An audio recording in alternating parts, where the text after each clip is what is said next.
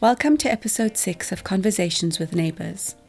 My name is Huda Tayob, and in this episode, we ask what lines of flight reveal of our shared planetary futures. We dig through filmic and sonic archives with Thandi Loewenson and ponder on the speculative histories of black flight. Now, space here refers to the universe, that untapped pool of asteroid resources, planets to colonize, and in which we are told a space force orbits to provide superiority and command over this dominion. By implication, this is for some atmospherically over others. We travel from Cape Town to Nagasaki with Ilze Wolff in search of health, care, and black peace on Earth. Tread softly. The walls breathe peace. Deep dark, black peace, and the wind don't blow. With Victor Gama, we trace the line from Thomas More's Utopia to apartheid South Africa's nuclear program in the unfinished work of Angolan anthropologist Augusto Zita. If you go out there and you try to conquer territory from other people and then turn it into an ideal society, and then you want to preserve that ideal society with this kind of expansionism, you're creating immense tensions around the world. So you've got to defend what you conquered. And the ultimate weapon is the nuclear weapon. The first voice you will hear from is that of the architectural researcher Thandi Loewenson.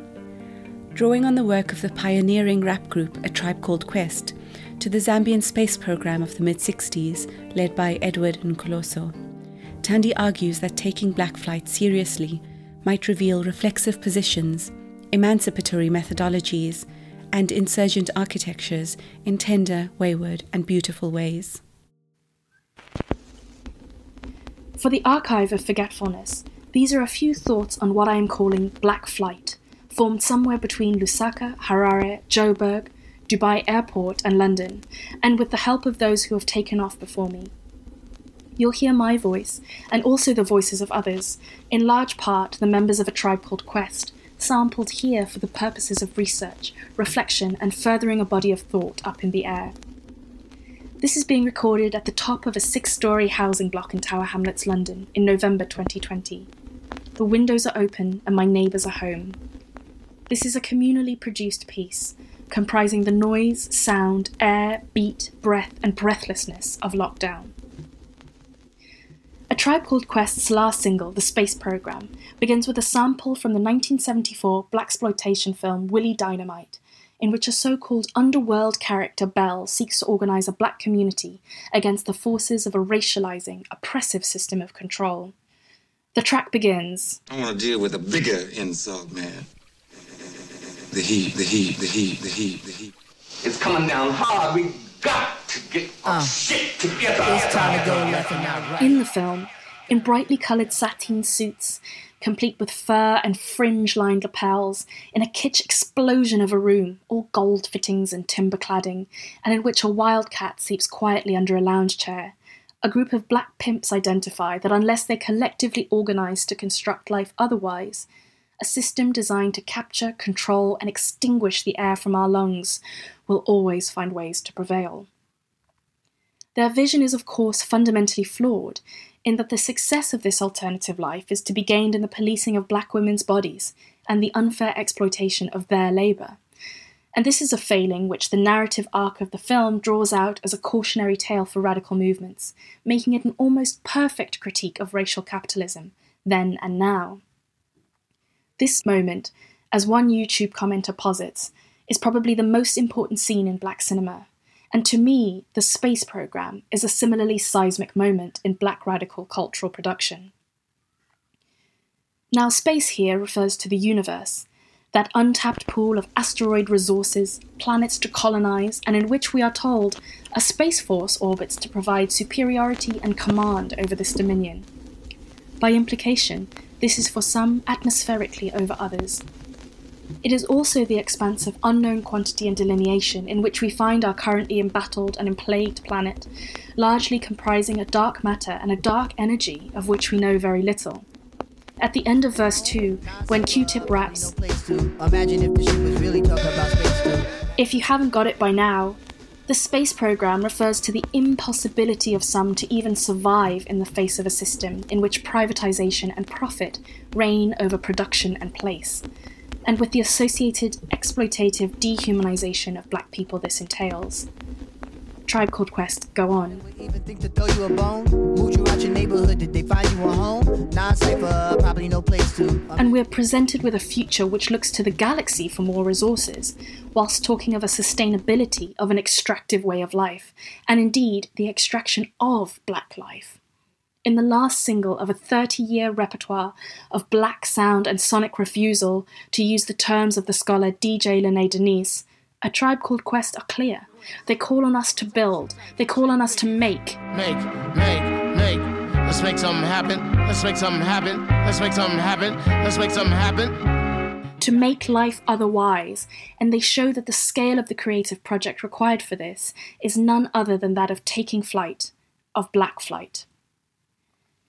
At turns, the video for the space program has Ali, Q-Tip, Jarobi, and Phife in a spaceship, and yet for them there is no black future in space. Off it always seems the poorest persons, the people forsaken dog, the Washingtons, Jeffersons, Jacksons on the captain's log, to rather leave us to the grayest water poison deli smog. Mass unblackening is happening, you feel it, y'all, rather see. Simultaneously, we see them wandering through a desert and engaged in a strategic battle of minds with a faceless suited figure, synonymous with a hegemonic white capital class. I'm reminded of a journey of my own, similarly spent between the heavens and the ground, navigating Lusaka's illustrious and in parts overgrown Leopards Hill Cemetery, accompanied by a good friend, taxi driver, and my research collaborator, Paul Mumbi. We were following a team of gravediggers, armed with spades and grass cutters, working to negotiate the paradoxical abundance of life bursting from the ground. In search of the burial site of the pioneer of Zambia's independence era space program, Director General Edward Festus Mukuka and Nkoloso. Had it been allowed to continue, Nkoloso's space program was one which a tribe called Quest might well have found resonance when they say, For non-conformists, one hitter quitters. For Tyson types, shade figures. Let's get it together. Come on, let's make it. Gotta make it To make it. to make it To make it. to make something happen. To make something happen. To make something happen. Let's make make something something happen. Nkoloso constructed a rigorous and inventive course of training, which included performance, physical exercise, simulations of anti gravity, and class based study. The program was equipped with a spacecraft and a team of specially trained astronauts, and led by a black woman, Martha Mwamba. Footage and accounts of the cadets show that engagement in Nkoloso's program was taken very, very seriously. And that this program was unfolding against the backdrop of Zambian independence is pertinent. As Namwali Serpell has written about, Nkoloso's work throughout his life was associated with his history of struggle for the emancipation of black people in the region from British colonial control. Alongside the space program, in seeking to make the break from colonialism, the newly independent Zambian government undertook a series of economic and social reforms that would radically restructure relations between people, property, and the earth. And I'm reminded of this when I hear Tribe Called Quest. Reputation ain't glowing, reparations ain't flowing. If you find yourself stuck in the creek, you better start rowing. And in Zambia, through the abolition of private property and the nationalization of the mines, the country's land and minerals were no longer matter for generating profit, but rather matter that had the means to enrich the lives and the futures of the Zambian population.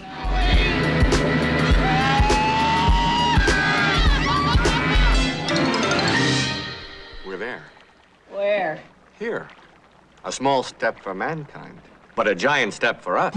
Towards the same ends, the concurrent Zambian space program required of black Zambians to craft a narrative in which black people were themselves no longer seen as resources, and were not only free to flourish on Earth, but could aspire to even greater heights too. That this group of Zambian astronauts never made it into orbit is neither here nor there. This was a project that was not solely concerned with leaving Earth's orbit, nor was it preoccupied with a future emancipation. Arguably, in conceiving of and constructing the program, the journey that Nkoloso sought to undertake was already successful. Fittingly, the motto of the program is given in the present indefinite tense. Wherever fate and human glory are found, we are always there.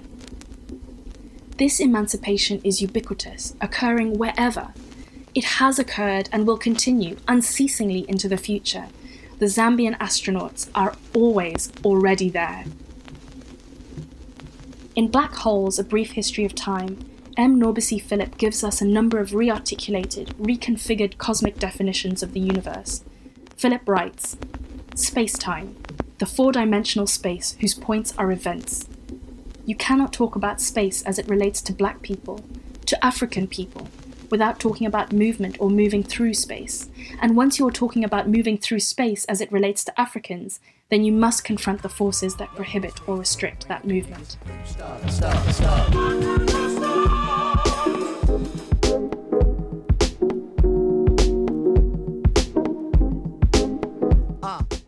We have been watching the supermassive black hole at the centre of the dark forest of our galaxy for over 20 years. Footage of this vigil is both largely uneventful and full of action. It is characterized by a multitude of presents, an oily, fuzzy edged blackness in which bright white dots of varying sizes hover and surge erratically, silent. Simultaneously, nothing really happens. It is something of a paradox to be watching a black hole at all. In a landscape in which sight is dependent on time travel and listening in to faint radio frequency signals, our tools, bodily and scientific, can only hint at the complexity. Here, where the force of gravity is so strong that it draws everything into an untold depth of being, there is nothing to see at all. Instead, we observe its event horizon, a point of no return from which an object passing through will be sucked in, at 10 million degrees centigrade, the horizon is the black hole's hottest and brightest feature. Without it, we would not know it was there at all. It is a moment in the darkness where feverish, luminous action precipitates absence, and in so doing, validates a presence which cannot be seen. The absence implied by hole is also a misnomer. This is a blackness quite unlike the oil slick vacuum of space which fills the telescope. This is a darkness which hoovers up. It eats planets, it swallows stars by incrementally slurping in their matter, eliciting a flare of light in their wake. It inhales, insatiably, and in return spews light back at us, at seemingly impossible speeds of superluminal motion. This is a weighty hole, a hulking hole, a spectacular force of black gravity which holds an enormous quantity of light. When Questlove extended Einstein's beautifully titled theory of quantum entanglement, spooky action at a distance, that is, the phenomena in which two remote objects can be almost inexplicably conjoined, such that one can be moved, altered, affected without ever physically touching the other. He knew, as Nkoloso has taught me, that blackness too exists in a spooky condition, simultaneously bodily, geological, political, atmospheric, planetary, cosmic, conjoined. Questlove says Einstein was talking about physics, of course, but to me he's talking about something closer to home the way that other people affect you, the way that your life is entangled in theirs, whether or not there's a clear line of connection. Uh, wonder sometimes I read the paper every day. These happenings are singular, just happen different ways. And the president's refined in her wings, she's confined with about 30 Percocets and five bottles of wine. Carolina. You have to be careful when moving through the cemetery. In some cases, caskets have been exhumed from these graves and holes remain where liberators have finally made it home to countries of which only dreams existed when they had died. Zimbabwe, Mozambique, Malawi, South Africa, to name a few. Dreams of those countries exist again today, of governments able to assert relations between people and between people and the earth beyond the profit motive, and in which black presence and futurity is a project in the making and not in retreat. For those of us concerned with space, the journey continues. A keen understanding of quantum mechanics should give us pause, while you may not be able to see the enormity of a growing body of energy and light, that does not mean you cannot witness its effects or comprehend the veracity of its presence.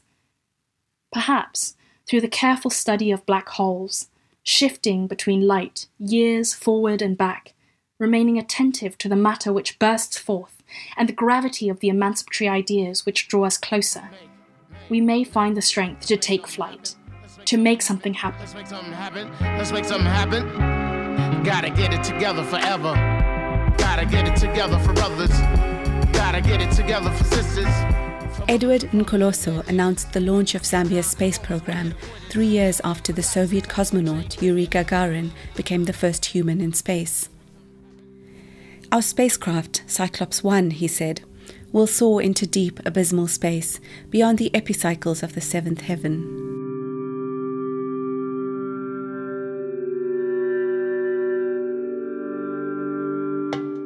With Ilze Wolff, we travel across time and hemispheres and landscapes of emotion, from the devastation left in the wake of the 1913 Land Act in South Africa to the 1966 John Coltrane Quartet performance in Nagasaki, two decades after the catastrophic atomic bomb attacks. Ilze reads a poem from an anonymous friend written during a period of confinement and isolation brought on by the COVID 19 pandemic, and her own affective letter in response pondering deep, dark, black peace. Leaflets falling from the sky announcing impending destruction, and the gentle healing of breath.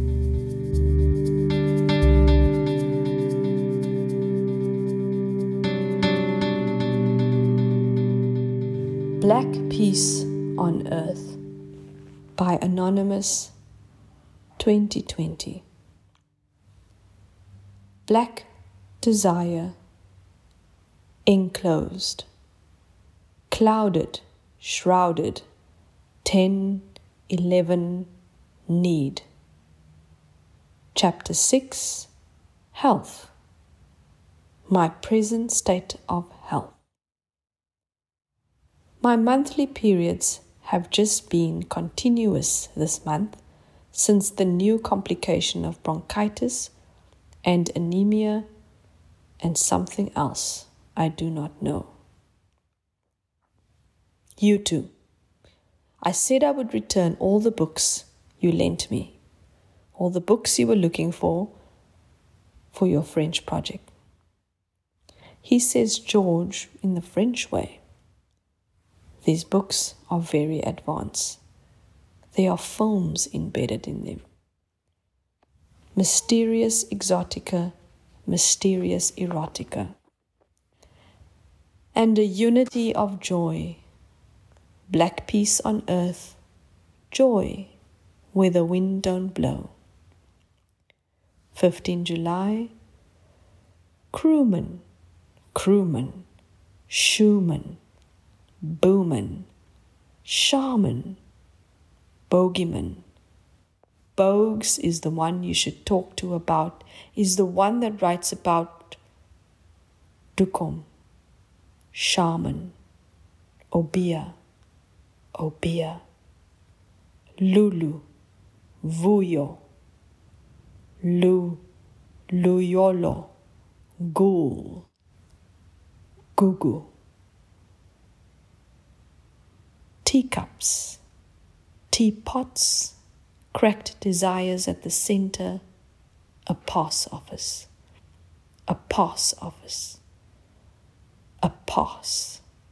Redness can the white redden as the white reddens. Red Hill.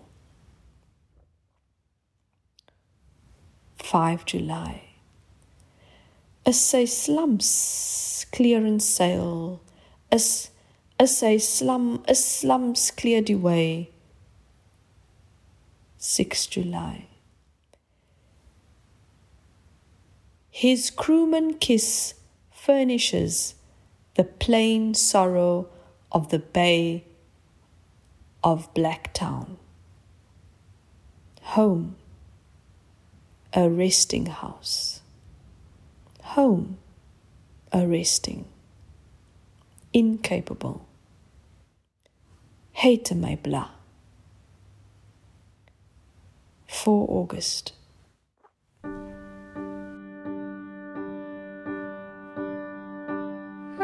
To my friend the poet, thank you for your words. I think you have captured in poetic form the landscape of emotion and thought that matches the visuals I've been sending you and the conversations we have been having. I've sent you wordless images, and in return, you offer your own poetry of images. May I expand our exchange with a few more thoughts and some more stories? In an early poem called My Home, Bessie Head invites us into her home. She writes Come and see my home. It is any place where nobody gives orders.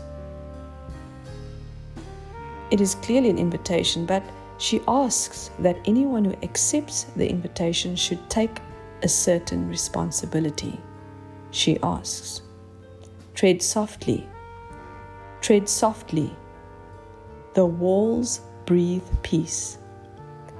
Deep, dark, black peace, and the wind don't blow. One could perhaps imagine that at the time that she wrote this, the early 1960s, John Coltrane heard her voice from Serowe, all the way from New York, from where he was composing music like Alabama and A Love Supreme. In 1966, the John Coltrane Quartet toured Japan, 20 odd years after the devastating atomic bomb attacks in Hiroshima and Nagasaki. In Nagasaki, he opened their performance with Peace on Earth. It is a performance considered by many who attended the concert or who heard about the performance as a moment of collective healing. I think of the story and it makes me remember as a child the sensation of the breath of a beloved parent gently blowing on a wound that has just been inflicted on you by some accident while playing. I remember the acknowledgement and care through the act of blowing. That is the soothing balm, rather than the application of the salve or even the administering of the bandage. I'd like to link these two stories Coltrane blowing peace on earth in Nagasaki, and Bessie Head's careful invitation to come to her house and share in the experience of black peace that the house offers. Incidentally, did you know that prior to the Hiroshima and Nagasaki bombings in 1945, the Allied forces dropped warning leaflets from the aircrafts so that civilians could prepare for evacuation? The image of the atomic cloud is imprinted into our collective imagination, but less so are images of falling leaflets with this important message pouring downward and blowing into and onto the city, some falling into the hands of the intended receivers, others blowing aimlessly in the street. It reminds me of what a friend once wrote to me regarding the power of the word. That the drop of the atomic bomb was given through word. But here, another tension exists where the word through these leaflets is able to warn against impending death and destruction. The same technology that is behind issuing death is also there to warn about impending death. Personally, I know too little about this history to know if such footage exists, but I was able to track down an image of one such leaflet on Wikipedia for our conversation. Also, in the images I sent you, you will notice a pattern of people in front of their homes. Peter Magubane's portrait of Winnie Madikizela Mandela in front of her house to which she was banished to by the apartheid police is iconic. And one can have long conversations just about that picture. Then there are also the ones of Robert Sobukwe in his house to which he was confined to for nine years on Robben Island. He looks relaxed and joyful, a kind of composure that belies the indignity that he suffered by being in solitary confinement for so long. But I also sent you some images of another figure in front of his house the two of Sol Plaatje and his daughter Violet. Plaatje, in 1926 on his 50th birthday, received a house as a gift from his friends and loved ones. Two photographs exist of him in front of this house. In both images, he is seated next to his daughter Violet and behind a writing desk and typewriter. Two distinct differences occur in these two photos, however. In the one, he's wearing a hat but looking away from the camera. The other, he is looking straight at the camera. No hat, but this time with a pipe. In both cases, Violet holds the same pose, which is a slight side profile and looking at the camera. Behind, we see the windows and perhaps the entrance to the house. These images are in two separate biographies on Plaatje, one by Brian Willan, the other by Seetsele Modiri Molema. Willan chose the hat pose, and Molema chose the pipe. To me, both these images seem like drafts of the other, in preparation of a final pose and testing various stances. I would be keen to see a final portrait if such a thing exists. The screenshots of the film included in my earlier email to you is of the 1984 film Tsiamelo, A Place of Goodness. I'm sending you the YouTube link as I write. Please have a look if you have not done so yet. The film is narrated by Ellen Kuzwayo, who herself is an important figure in our history but in this film, we learn a little more about Plaatje. In fact, Ellen takes us to his hometown where we meet some of the people that knew him. It opens with a song and her walking the streets of London, retracing the steps Plaatje took during the publication of Native Life in South Africa. The famous book about the 1913 Land Act. Please have a look at this film if you have time. It's not the easiest film to watch aesthetically, it is not that creative. Yet, as an archival object, it is highly informative of some important moments in our spatial history. I was particularly moved by the exchange between Ellen Kuzwayo and Blanche Tsimatsima. In one scene, we sit in on a conversation where Blanche describes how she was able to inherit a large farm from her deceased brother. The transfer of property is not without obstacles for Blanche. She finds out that as a woman, she's not allowed to inherit land, yet, as the only surviving descendant, she was entitled to this land and she fights for her right to the property. She says that she simply put on a pair of trousers, went to the deeds office, and demanded her inheritance. Of course, we learn later in the film that in 1974, her farm is declared a black spot by the apartheid government, and she and her family is moved off the farm that she cultivated throughout her life. In one image, Ellen and Blanche is captured on the threshold of what is the ruins of her homestead. This scene powerfully depicts the hardships so many black families suffered because of the 1960s and 1970s forced removals and the consequences of the 1913 Land Act. I'm so happy I found this film, this visual document. As you will see, I think that I'm particularly drawn to the way in which the story is told. By way of walking in and amongst the ruins, recalling the space from memory, and then the meditation offered for the future.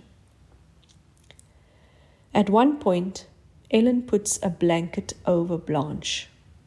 The camera pans out, and we see more of the remnants of the stone house. The act of shrouding Blanche with this blank, blanket is a beautiful way of enclosing her and this terrible history with a sense of meditation and homage. So, yes, these images I sent you, the words, your poem, which we have now called Black Peace on Earth, all of which you've coupled so well, is a kind of broad capture of many connections that we both saw in the patterns of forced removal, destruction of homes, and also the act of homage. I thank you for joining me on this. With much appreciation, Ilze. The text Ilze reads from is titled Black Peace on Earth and is published on eFlux. In 2016, Ilze co founded the publication series Pamphlet to talk about art, architecture, and stuff. It exists to publish interventions into the social imaginary. For Victor Gama, musical instruments are living organisms and a means of communicating beyond our material worlds. Gama's work, both the instrument and the resulting music, weaves together the complex strands of the cultural, social, spiritual, and natural. He speaks to us about the work of Augusto Zita, an anthropologist who disappeared during the Cold War years of conflict in Angola.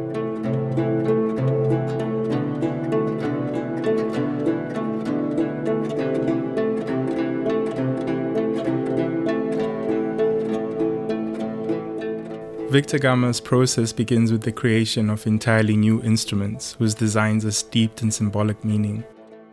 In Gama's philosophy, heavily influenced by the pre colonial cosmology of his country of birth, Angola, the instrument is a ritual form, a container of meaning whose design reflects stories, beliefs, and social and natural events.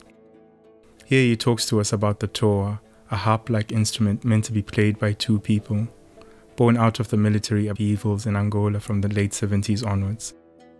So the Toha uh, is connected to the nests of uh, sociable weaver birds that exist in the Namib Desert, in the south of Kunene as well, throughout the Namib, in Namibia, and also in the Kalahari Desert, where you see bundles of uh, nests put together. One one whole bundle can be many many nests, can house many families of, of weaver birds. They live in a, a, a kind of a, a, social community of birds, and uh, it's uh, usually hanging from either from trees or from electrical poles or telephone poles supported by the pole itself or by the trunk of the tree. So it's it's built around the trunk or the pole or, or whatever they can hang it on, uh, and it's a whole ecosystem. At the same time, is also a, an incredible uh, sound installation because uh, it, the sound of it, of many birds together, changes throughout the day. In the early morning they all leave to go and look for food. During the day they're busy reconstructing the nest. At night there's different sounds because they are coming back. Uh, there's lots of uh, things going on. There are even little snakes that prey on the eggs. So it's a whole ecosystem with a whole, uh, yeah, a sound atmosphere there. And so I was very uh, taken by, by, by that. But the other thing that impacted me was when I started seeing many of these nests empty uh, in the south of Angola, in the border with Namibia, during the conflict years, especially uh, during the the 80s when uh, South Africa had invaded the south of Angola and there were lots of bombings, carpet bombings, along the uh, the villages and cities in the south of Angola, especially in Cunene and Cuando And so I realized that you know nature is one of the first to take flight when there is a conflict, uh, when there is such a level of, of violence and such level of, of noise also. And it's the fear of, of such a uh, dramatic event. So uh, uh, the nests were empty, or many of them were, were totally empty. Also, a lot of uh, the fauna there had, had vanished, had left, and uh, basically migrated to north of Namibia, where it was safer. So, in, in the particular case of the Toha, I was very I wanted to create music that that related to that and that in a way could communicate with with the birds somehow you know symbolically.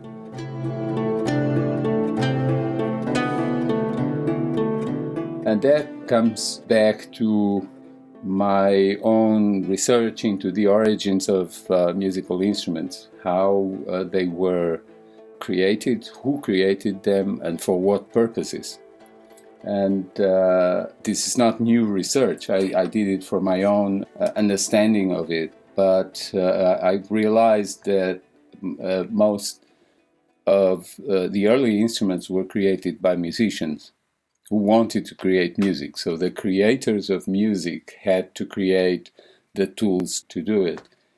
And at those times, beginning in prehistory and until early history, and until recently and still today, many instruments are, are, are connected to uh, the need to communicate beyond our material world. So the need to to communicate to our nature, the nature around us, the nature of the planet, that goes beyond just what we perceive materially.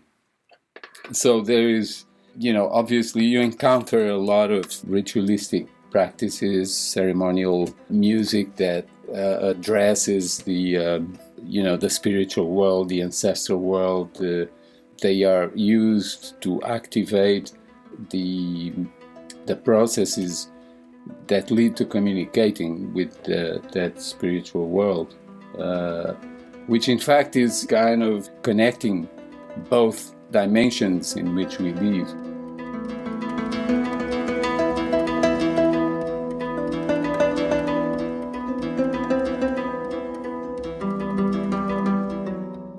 Augusto Zita vanished during the years of conflict with apartheid South Africa. His fragmentary archive forms the bedrock of one of Victor's long term projects in the Namib Desert, Tectonic Tombua. Here, Victor talks to us about how he stumbled across his notes during a research trip to Johannesburg in 1998.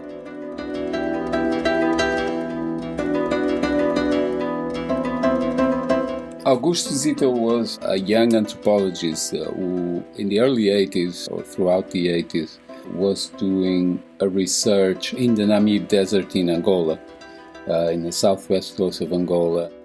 I uh, stumbled upon his notes when I went to uh, Johannesburg on a different project. At the time, I was recording a lot of musicians and singers in churches in the area of Johannesburg, Zion churches and uh, Catholic and evangelical, etc., and talking to people. And, and I ended up in a psychiatric uh, hospital uh, to record a choir of nurses. And then suddenly, uh, you know, in this in this very unusual uh, environment where there were people around and then the, the nurses and then they started singing and suddenly someone comes in and um, and asked to sing as well and so they stopped and this guy was a an ex-soldier that uh, had been in Angola, traumatized, and you know uh, he was there. He was basically uh, there, and I recorded him, and uh, he he went away, and later when when I was leaving, he handed me this this you know folder with with this notes. Uh, at the time, I didn't even have much time to to look at it and uh, and left and um, uh, that that's basically how I, I got the the notes. Then when I looked at them, I could make I could make sense of it. Uh, uh, first of all, the, it's very hard to read it because it's written in in a in a way that makes it really hard. And um, but then I realized these were uh, notes written by someone who was was doing some kind of research.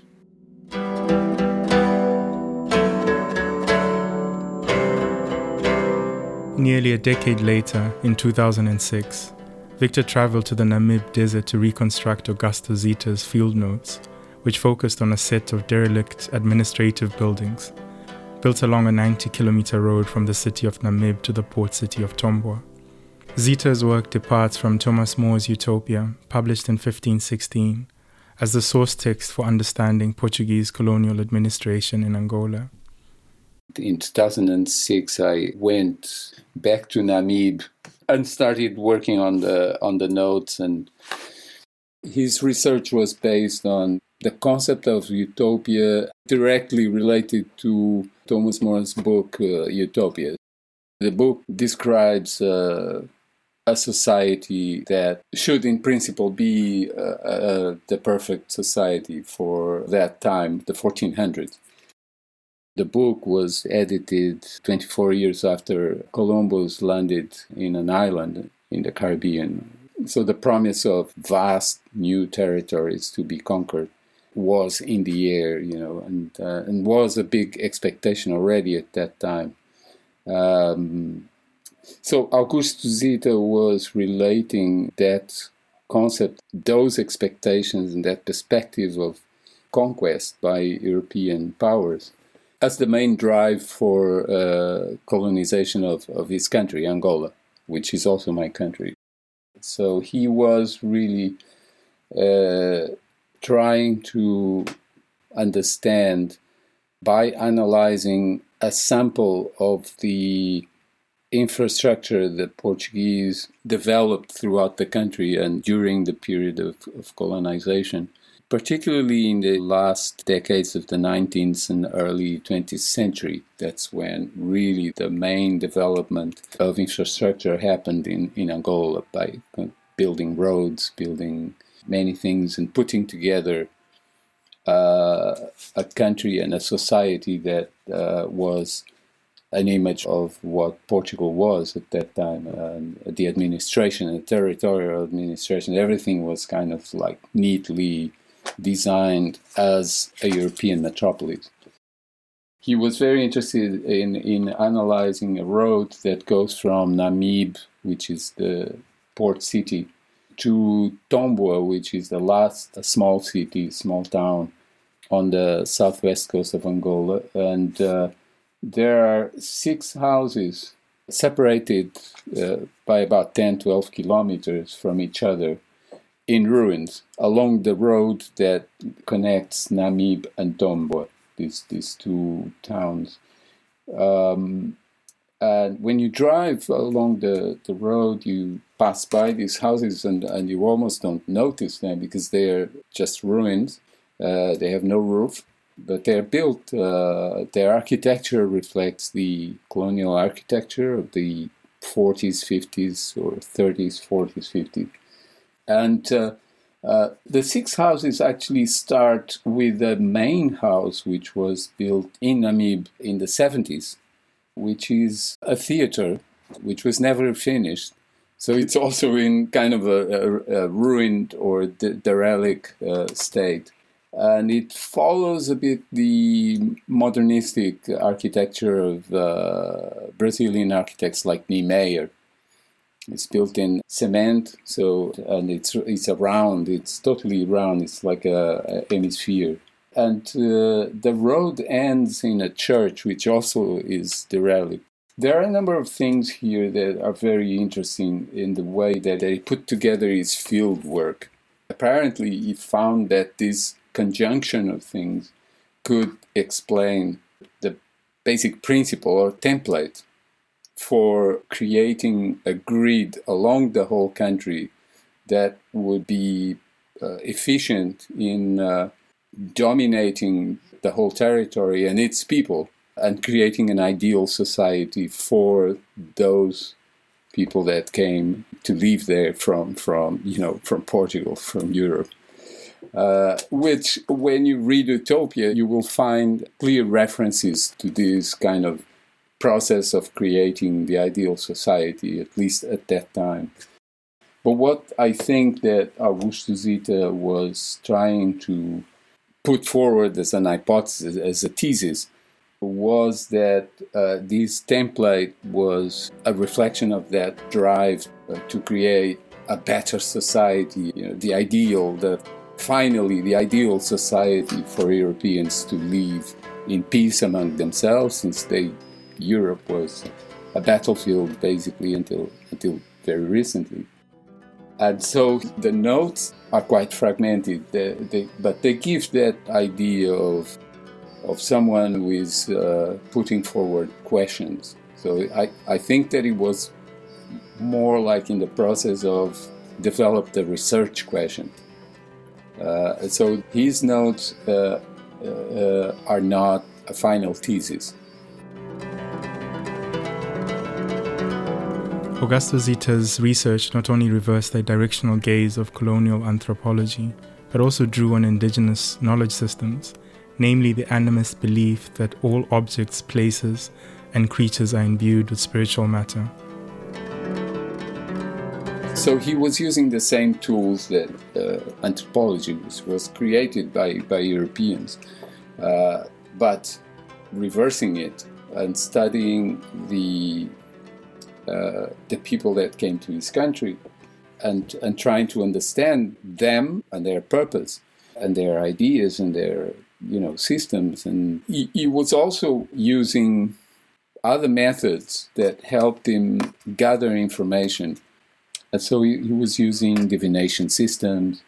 He was using uh, for instance collecting leaves of, of particular plants like Welwitschia mirabilis one of them endogenous in the in the Namib desert, uh, collecting uh, types of sands, dragging a stick along a, a, circle around each of the houses, kind of collecting the sound, uh, recording the sound, trying to even look at the topography and at the houses, scanning the houses with, with video and photography uh, from every angle maybe trying to reconstruct a three dimensional model of, of each of the houses. And all of this, as far as I could understand, from two points of views one which seems to be more scientific than the other that seems to be more uh, in line with this this knowledge system, with this, uh,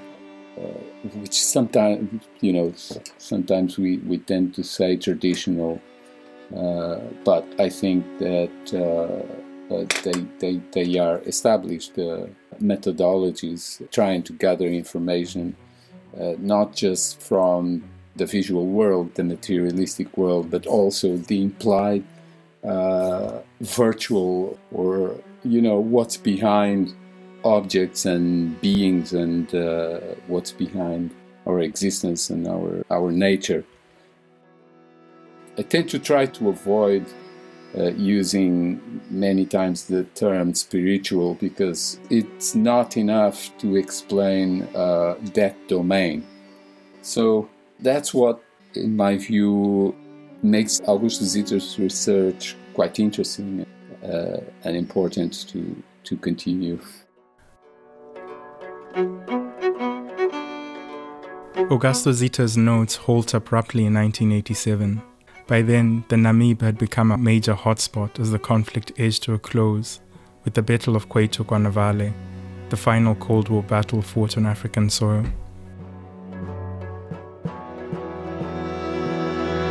A lot of the things that are known about Augusto Zita are still not entirely exact, you know. When I put forward the date 1987 is because that's the last date or the latest date in his notes uh, Uh, after that, there's, there's no notes, there is no more date. August Zita was this apparently independent researcher doing his research in Namib when in 1987 there was a big mass landing of military gear, hardware, equipment, and, and soldiers in Namib to come to the rescue of the Angolan and Cuban armies while holding on to a, a very strategic position in uh, Cuito Cuanavale, which was in the Cuando province. And so the Namib became a, a really hot spot. And many sabotage operations were happening. We, we knew, I mean, I was in Angola at that time, and we knew that at any time we could expect sabotage operations throughout Angola by special forces from the SADF, one of which was uh, an attempt to blow up the oil refinery in Luanda. Uh, but many others were happening, and a lot of people were disappearing, were being killed, were being uh, taken from Angola to whatever. Uh, Project Coast, which was the development of chemical weapons, had, uh, we know uh, now by documentation that, that's available, that included also operations in the south of Angola. So he was uh, most probably uh, either abducted or killed in Namib. And uh, I think, you know, and, and this after putting many dots together uh, gathered from, from his notes, he was trying to uh, get uh, satellite pictures to analyze the topography of the, the territory that, that he was researching. So, uh, looking at the houses from above, uh, looking around the topography of the Namib Desert around this, this, this uh, road, which is 100 kilometers long, almost a straight line from one town to another. And uh, it's possible that when trying to find uh, satellite pictures, he triggered alarm bells in the uh, Secret Service uh, or whoever was maybe surveying him or, or whatever. Uh, for some reason, that could have been a trigger to take him out uh, because it wasn't uh, very normal at that time for anyone to try and, and get satellite pictures. We, we were not, the internet didn't exist yet, there was no Google Earth or Google Map. So if you are in Namib and you're trying to get satellite pictures, obviously, uh, you know, you become a target. The assumption that he, he, he was probably killed in one of these operations is quite uh, plausible. Pointing to apartheid South Africa's nuclear weapons program, Augusto Zita's notes include an unfinished chapter titled From Utopia to Nuclear Weapons, which engages how the Western dream of an ideal society does not take nature into consideration, and therefore it should be replaced by another dream. Also, the connection with uh, uh, with nuclear is that the uh, Vastrap base at the Kalahari Desert, which was the center for nuclear testing. The first attempt to test a nuclear weapon by South Africa was done at Vastrap, where they had drilled boreholes to do a subterranean test in the desert. But the trial uh, had to be stopped because a Russian satellite, Soviet satellite, uh, detected that and uh, alerted the Americans. And the US at that time in the 70s, uh, mid to late 70s, were no longer interested in um, South Africa having nuclear weapons. That was already quite late in this uh, arms race to develop nuclear weapons. So the, the US already had its allies. South Africa was still considered an ally, and they actually were helped in their development of their nuclear program by the US. But the US put pressure on the South African army to not test, and so they closed it. But then again, uh, you know, if you are in an army trying to get satellite pictures, uh, that's another big reason to think that this is uh, yeah, this is unusual. to say the least. How he relates it to uh, utopia, I think it's quite logical. If you go out there and you try to conquer territory from other people and then turn it into an ideal society, and then you want to preserve that ideal society from attacks from possible allies of the natives. With this kind of expansionism, you're creating immense tensions around the world, around the, the, the, planet, right? So you've got to defend what you conquered. And the ultimate weapon is the nuclear weapon. So, on one hand, you've got this desire to create a utopic society, the ideal society that necessarily has to be sustained by using some people obviously the natives, to support it through cheap labor or free labor. Uh, because it's a conquest, it's a conquest of a territory that belongs to other people. Uh, then you will have to develop the weapons to protect it.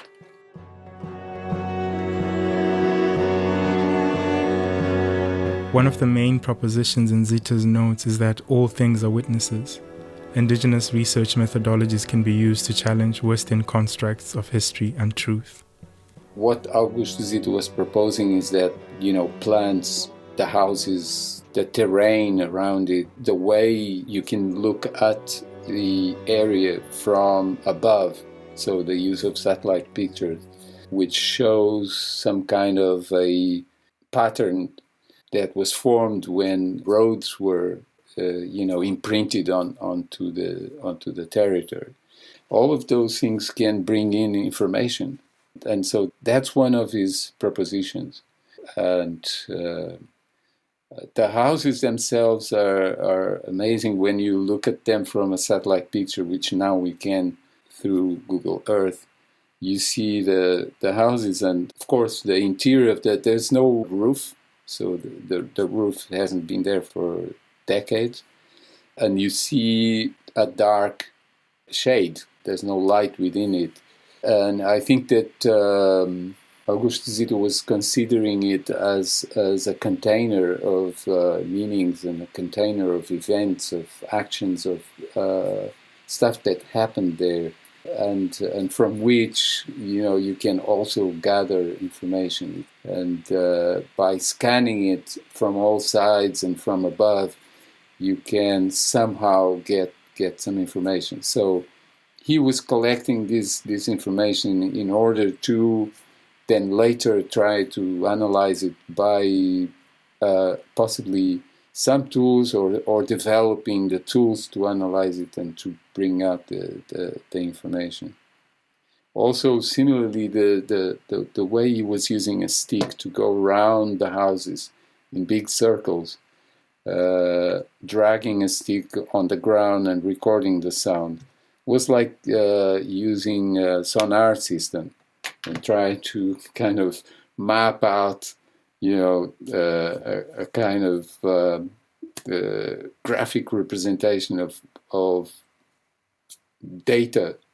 Uh, what kind of data we don't know, but and maybe he didn't know the idea was that uh, okay, th- this could work, so let's do it, and let's have this information, and then later on we'll we'll develop the tools to analyze it.